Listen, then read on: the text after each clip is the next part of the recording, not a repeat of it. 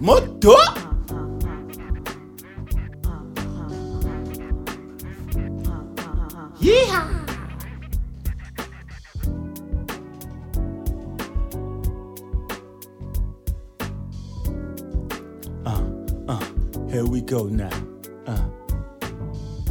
I guess man, real mad like a deep possessed man. If a hooligan run if a mouth, I'm chopping them up like Jackie Chan. Cause I finish my Weetabix, eat my fish and chips. And just like MC Hammer, better be putting them in the mix. Like simple arithmetics, I plus times I minus. I chop ragamuffin like a king. Call me your highness. So whether the weather be hot, whether the weather be cold, ding, ding, ding, ding, ding, ding, ding. Um, you don't know my age, oh, wait, don't take that bar, right? I used to do that bar back in 1994. Detruce, shout out to my boy Detruce. Do you hear that? You were born in 94, man. I used to do that before you were born. That's an old bar, man. We OGs, man. We've been doing it, man. And uh, from that from that rhyme, you know that one of my favorite rappers had to be Big Daddy Kane. Whether the whether be hot, whether the whether and then you know a little bit of Big Daddy Kane, Fu-Schnickens. My influence is like not just one rapper back then. It was like every single rapper. Redman. Uh, I had one bar like. I make it go sick in the knees like the SWV. So step back, suck my oh for you your whack MCs. That was my Redman thing. Before you start, you know, gradually finding your own little niche, you'll probably have your different, you know, I sound like this, I sound like that, I sound like. But very few people know that Sean Price was one of my favorite rappers, but I never sounded anything like him because around the time when I was really into Sean Price, I already had my own style locked down. And no matter how much I listen to a rapper, I, I won't really sound like the person. It get it, it takes a while before you start getting into that realm, but when you do, you just learn to just enjoy hip hop. So yeah, what are we talking about? We're just freestyling right now. The year is 2008, 2009, right? And I'm still doing the Glow tour. So the guys that work for Glow, right? They don't really, they just know that I'm known in Lagos. So we got to Benin and uh, Sunny Neji was performing. And then one of the Glow workers was just looking, where's Mode 9? Where's Mode 9? Uh, these guys, they're just, the guy talked to me anyhow, Sha, but I just, I just chilled, man. I was with Kraft.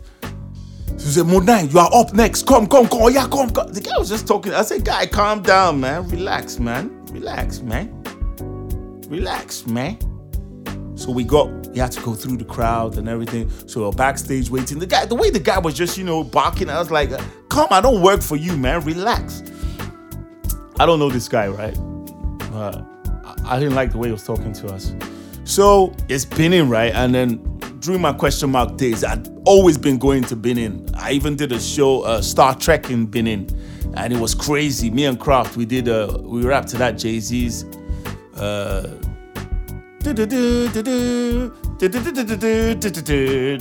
that's that's what we used to jump on stage. So when it was my time to perform, we jumped on stage. It's it's a formality. It's a formality. We jump on stage comfortable, comfortable in Benin. Shout out to all my Benin warriors, man. Comfortable. We perform. The crowd goes whoa, whoa. Now the same guy that you know took us to the stage was supposed to that lead us back to the tent.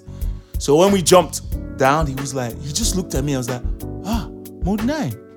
So they know you in Benin. I was looking at like, uh, duh. I just looked at him. I said, yeah, yeah. You know, been doing a couple of shows here, yeah. They didn't know. They just thought that I was just one guy that was semi-known in Lagos. So yeah, we went back to the uh, this thing. I saw the way the guy was just looking at me like, wow, man, he didn't expect that. So every show we were going to was mm, was a dub. We were killing shows, me and Kraft. And I I remember getting robbed. First time I'll ever get robbed. I know most rappers say, oh, oh we can't get robbed. Listen, anybody can get robbed. I got caught lacking. But it wasn't really my fault because I was trying to get to Abuja so I can go go to Kaduna from there because we had a show in Kaduna. And I just took ground air. Mistake. I, I couldn't get uh, this thing. I couldn't get any, any of the flights because I was ready late. I will just say, let me just take this ground air. I missed my flight. So I took the ground air. And ground air, everybody's like, ground air is the best. Ground air is the best. There was this weird old man in front, and then all of a sudden, police stopped. Police don't stop ground air now. Police stopped us. I saw the guy's uniform rumpled, man. Before I could just think fire, I told the driver, drive on. I think I was telling the driver, drive on. Police don't stop ground there. Oh man, so then stop us. So the guy took the driver, and the next thing they went came back. One other guy came to sit down, went police uniform, rumpled. Then the guy just said, We are robbers. I was like, Oh my god, they drove us inside the bush. Ilesha! Not too far from Ilesha. That's where I'm from. I'm like, damn, irony. I got robbed in my own town. They just drove us into the bush. We saw another car parked there, another car that they had scammed down. You know, they were going through that woman's things nice and easy. The guy used, he said, put heads down. I didn't put my head down. He used the gun, but, but boom, hit me in the head. And then one of the other robbers just looked, wait, wait, wait. I know this guy now. Mode 9. Now, Mode 9. Nah, artist, nah, artist. Leave him, leave him.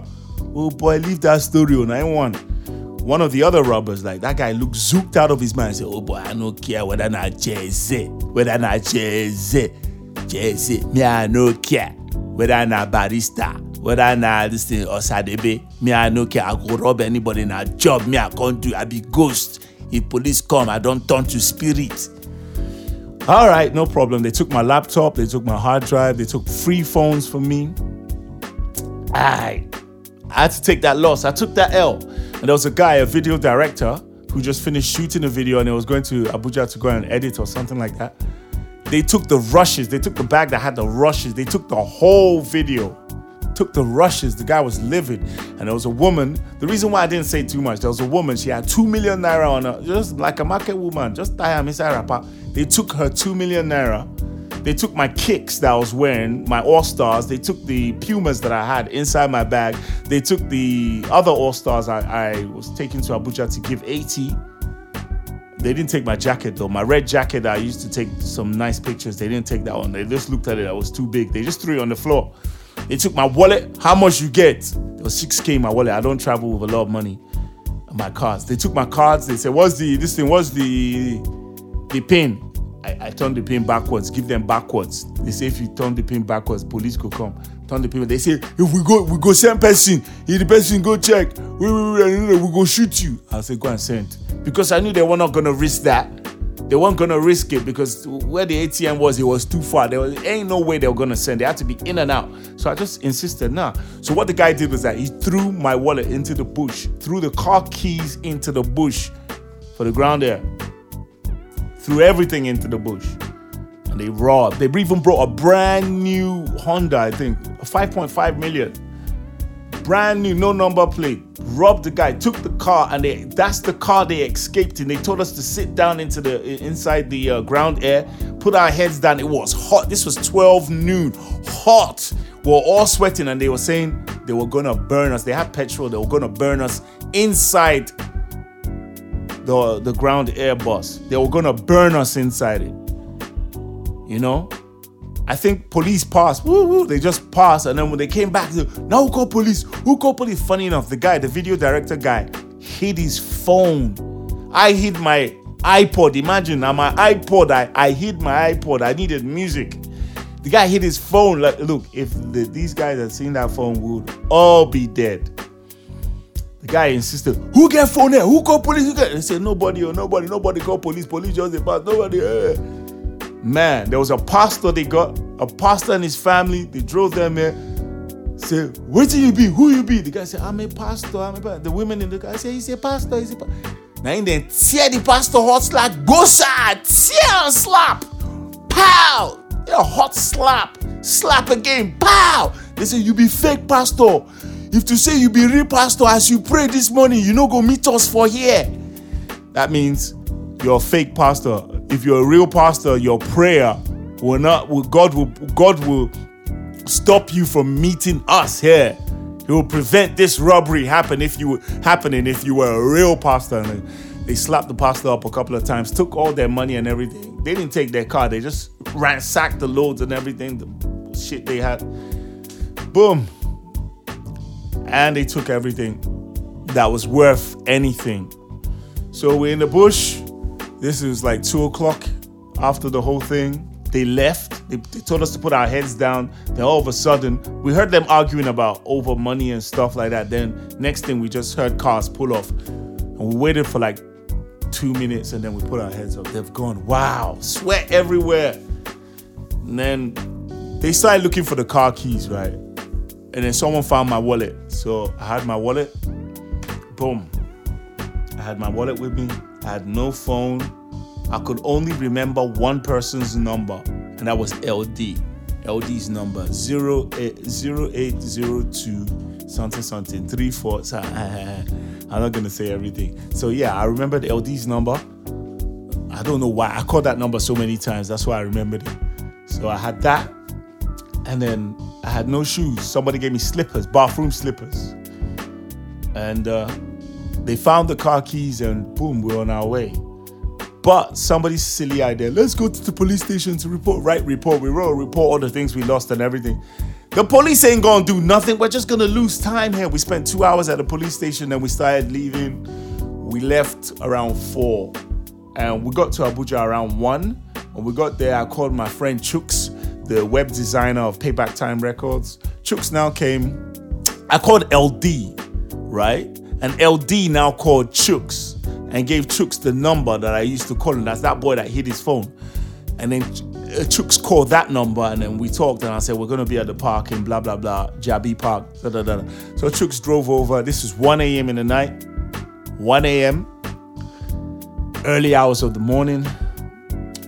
Came, picked me up, he saw me, like dust all over me because they had us lie down on the floor, like like I had my Walkman. I had a Walkman. The the earphones, right? The earphones. They stepped on the earphones, so only one ear was working. So I had one ear and my Discman. Sorry, my no, my iPod. Not my Walkman. iPod. It was just one ear working on my iPod. And then Chooks just looked at me. Was like, "Wow, Mode 9, what happened?" And I was like, "Man, crazy, crazy." So I got to Abuja to Chooks's place in the area. I think it's area two. So I got to his place, slept, took my bath. You know, I still had all my clothes, you know, my clothes were intact and everything. They didn't really take, they just took my shoes. So I think me and OD, was it me and OD? Yeah, I think we went to Area 1 Market in Abuja and I went to go and buy some new shoes, man. I, went, I bought some white kicks, all white. I was like, man, I'm so mad that I'm gonna buy all white, all white. So I bought all white kicks. I bought, I think I bought two pairs. You know, luckily there was, you know, the money, my cards were still intact. My cards, my Zenith Bank card was still intact. So I just withdrew money and I used it to buy the kicks and everything. And I was like, wow. Then my, I felt my forehead, there was a little bit of a bump, put ice on it. You know, the bump went down. Started getting contacts off OD's phone. I bought myself a new phone.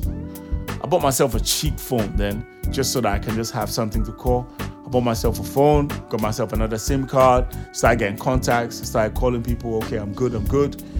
So we got to KD. Me and OD, we uh, went to the park. The next day, we went to KD. Got there, got to the hotel, we're chilling. Then this is what happens, right? There's a hotel that Glow arranges for everybody, but you gotta pay your own hotel bills. So I checked in, we chilled. It's time for the show. We went. I think Sunny Danja was performing at the time we were there. It was in Barnawa. I still remember that. Glow Tour, Barnawa. I think that was 2009. Either late 2008 or 2000. Yeah, it was 2009. I was like 11 years ago. Crazy.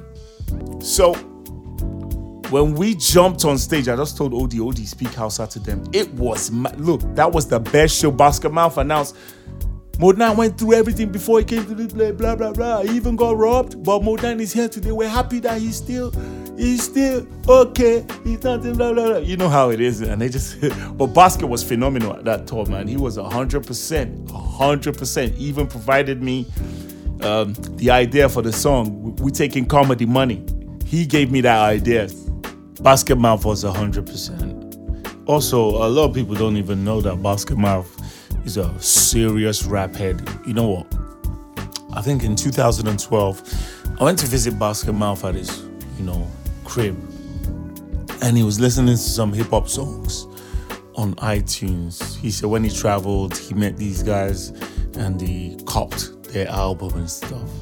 So So he listened to like uh, about four songs or something. And you know me, I'm the hip hop king. I know hip hop. Now I'm not to blow my own horn, but I know my hip hop. But I didn't. The, the, the songs were so dope, but I didn't even know who the artists were. Like, who's that? And he just mentioned some names that went over my head, and I was like, okay, I officially give Basket Mouth his flowers when it comes to hip hop. so yeah, man, a lot of things have happened to me over the years. A lot. I've got so many stories. The stories will be like intertwining into each other. You know, I might be going back, might be going forward, might, you know, to say something that just happened. But hey, man, it's all love and it's all about the life of Mode 9. Popcorn. I'm going to see you next week.